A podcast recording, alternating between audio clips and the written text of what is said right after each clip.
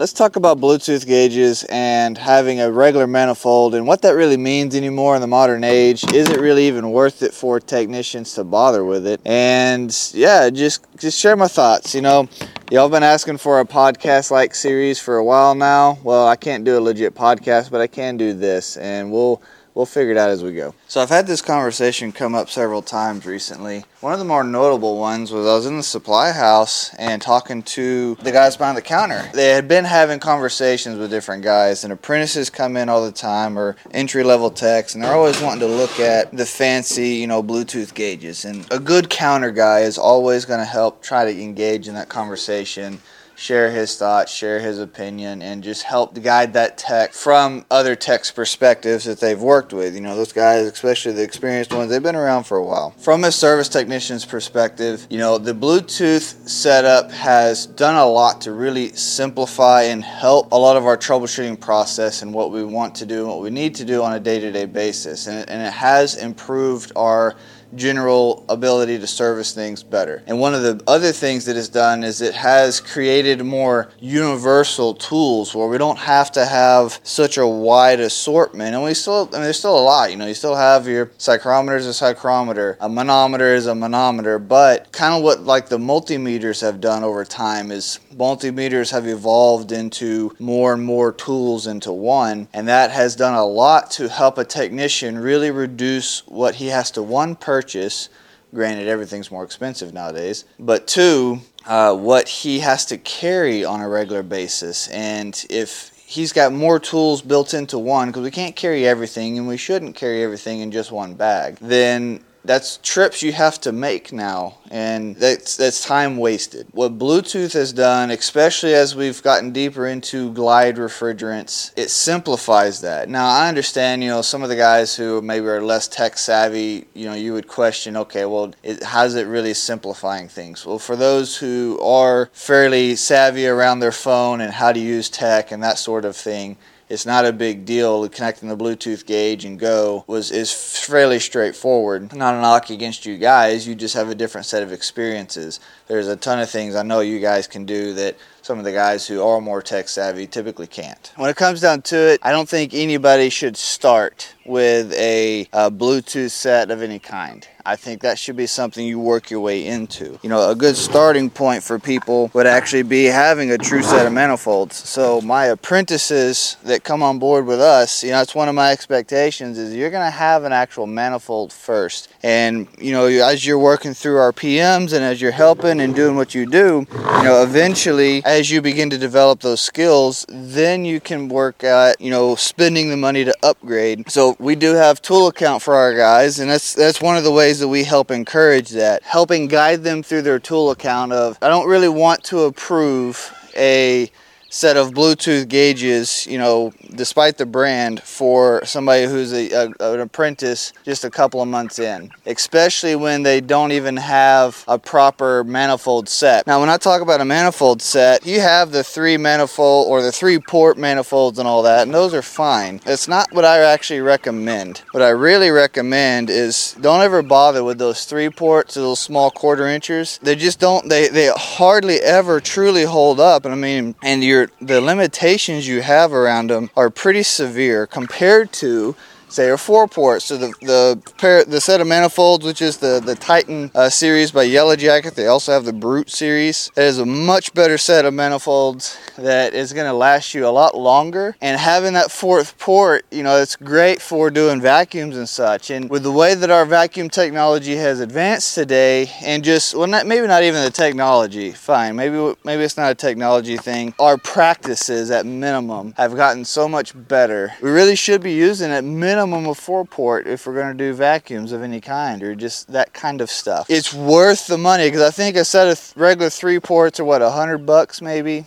and you could get a good set of four ports for somewhere around 150 to 200 if I'm not mistaken. Maybe I am, you know, maybe it's more than I remember it being. I've had mine for quite some time. But the point is that little bit extra investment is going to be worth it for you. And that's really, really where you should start. Then, when you get comfortable with those and you get a set of temperature clamps and you can start actually getting those readings and doing a manual calculation. In my opinion, where that really helps you is having to do that calculation yourself constantly allows your mind to continue to work through what's actually happening. And I've worked with guys who, you know, not, not that work for me, but just talking to guys online and, and trying to help mentor some people. They get so used to the Bluetooth setup and it reading everything for them and them not having to apply those practices manually. It's automated so much to the point that they actually start to lose focus. No, maybe not focus, but they don't grasp the concept the same way that I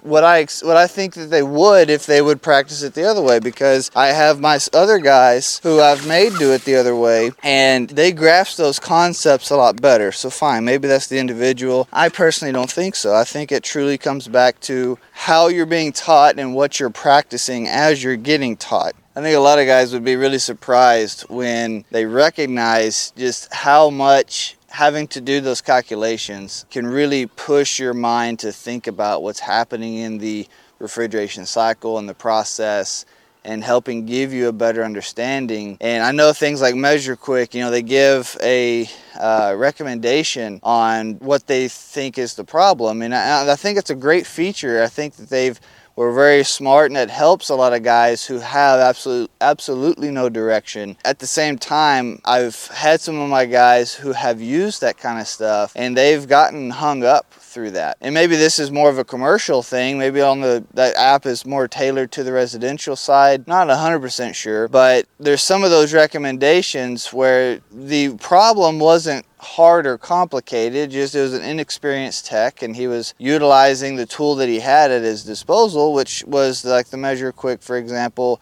with a set of testo probes. That the recommendation that the Measure Quick gave him led him down some rabbit trails that had him chasing his tail for hours, not realizing just how far off track he had gotten from the original problem.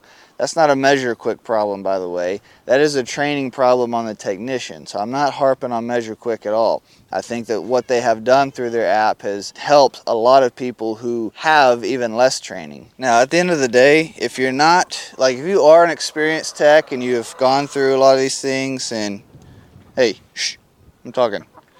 And you have some of this background already and you're not currently using a Bluetooth set to really help streamline your process or make things simpler for you. I'm not sure as to why. The technology and everything around it has gotten really good. And you know, I'm going to be doing some review videos. You know, I posted that poll the other day and y'all made it pretty clear that it's definitely something y'all have got a heavy interest in. And so I'm going to see what I can do to fulfill that. You know, I think that's something I have an interest in creating content around, and I think it'd be pretty neat. Uh, be looking for those things coming out in the future. But maybe that's it. Maybe your struggle and hesitation to using them in the first place is you're not confident or comfortable with the technology. And I mean, I think that's a very valid reason. You know, if if you've got something, I do genuinely believe if it ain't broke, don't fix it end of the day you got a process that works for you you like it and it's fast enough it's not impeding your process, then fine. Because there is there is a point of diminishing return where you end up putting so much energy into learning something that is going to be only marginally better. And that's something I think we all struggle with. I think it's part of our natural tendency to want to invest in these great things and we have these grand ideas, but at the end of the day, the thing that we're focusing so much into, it's only going to improve very marginally our original problem that we set out to solve to begin with. So it has it makes you could just it makes you question the investment at the end of the day. And is that investment really what we hoped it was going to be what we thought it would be? So i think my main summarizing thought would be bluetooth gauges worth it? Yes. In the right time. Should an apprentice buy them if especially if they don't have a proper setup without them No, and, and in fact, you know, you should really get to, you should become proficient in the more analog style, the more traditional style first. This technology is not going away, right? I know that the industry has advanced and we have more advanced practices today, and, and I'm not a proponent for just holding things back for the sake of holding them back. But at the end of the day, not everything is going to get left behind. And even digital gauges do too much of the work for you. You know, I know that we're in an age where we want everything to be easier and more convenient you know and, and, that is that is true that is fact. But there is a real value in certain things having to go through periods of trial and challenge to produce something pure. You know if, if uh, i come from a blacksmithing background back home and we have dross right? So when you are trying to purify a metal you have to pull the dross out of the metal which is you bring it up to its molten point and then all the impurities are going to rise to the top. Hey, I am talking here. All the impurities are going to rise to the top and then you can scoop those impurities out and eventually through a through that process you get a more purified material that you can then mold and shape and work with later. In that same way, you know, this concept is very similar to that. Having that old school analog feel as antiquated as it may be,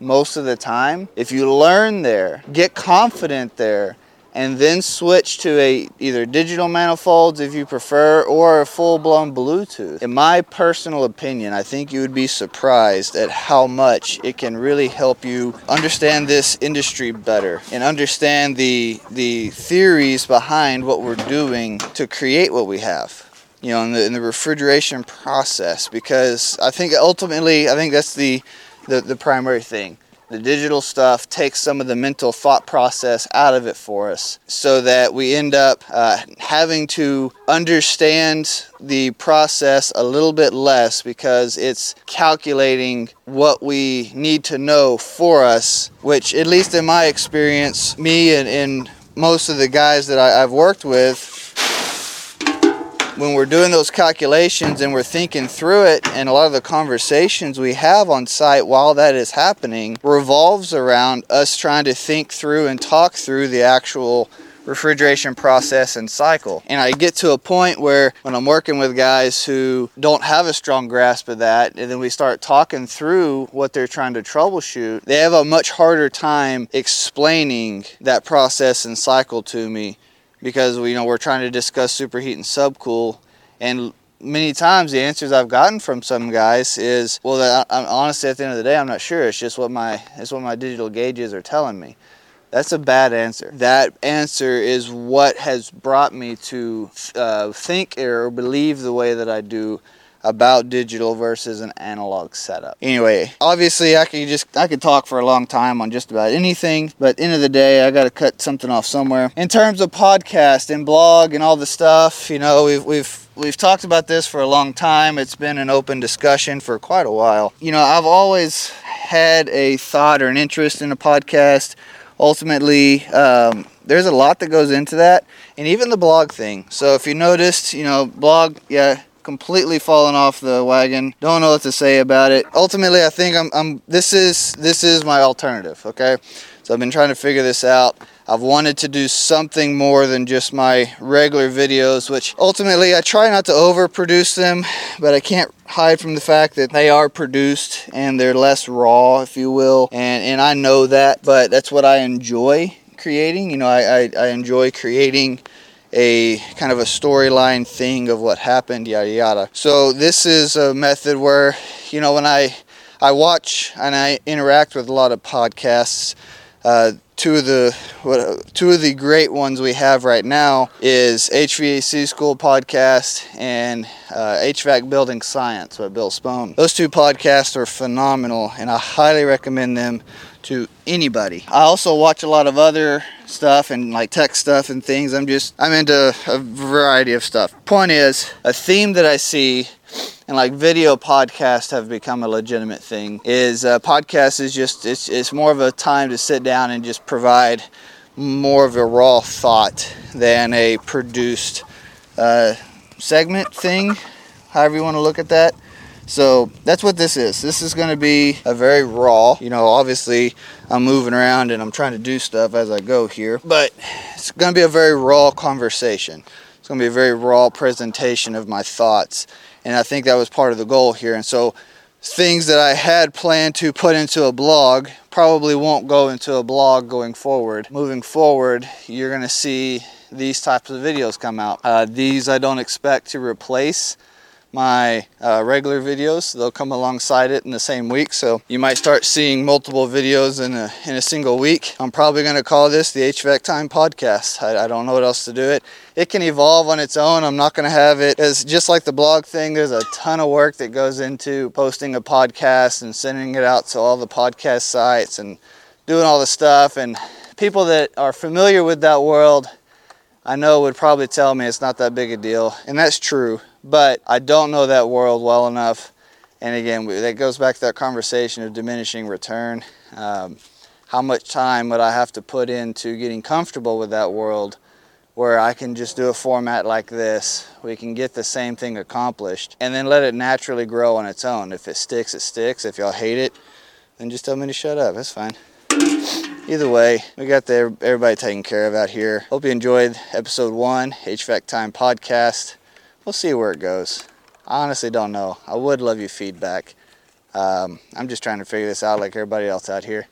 I am nothing nor anybody special, I promise you. I'll see you later.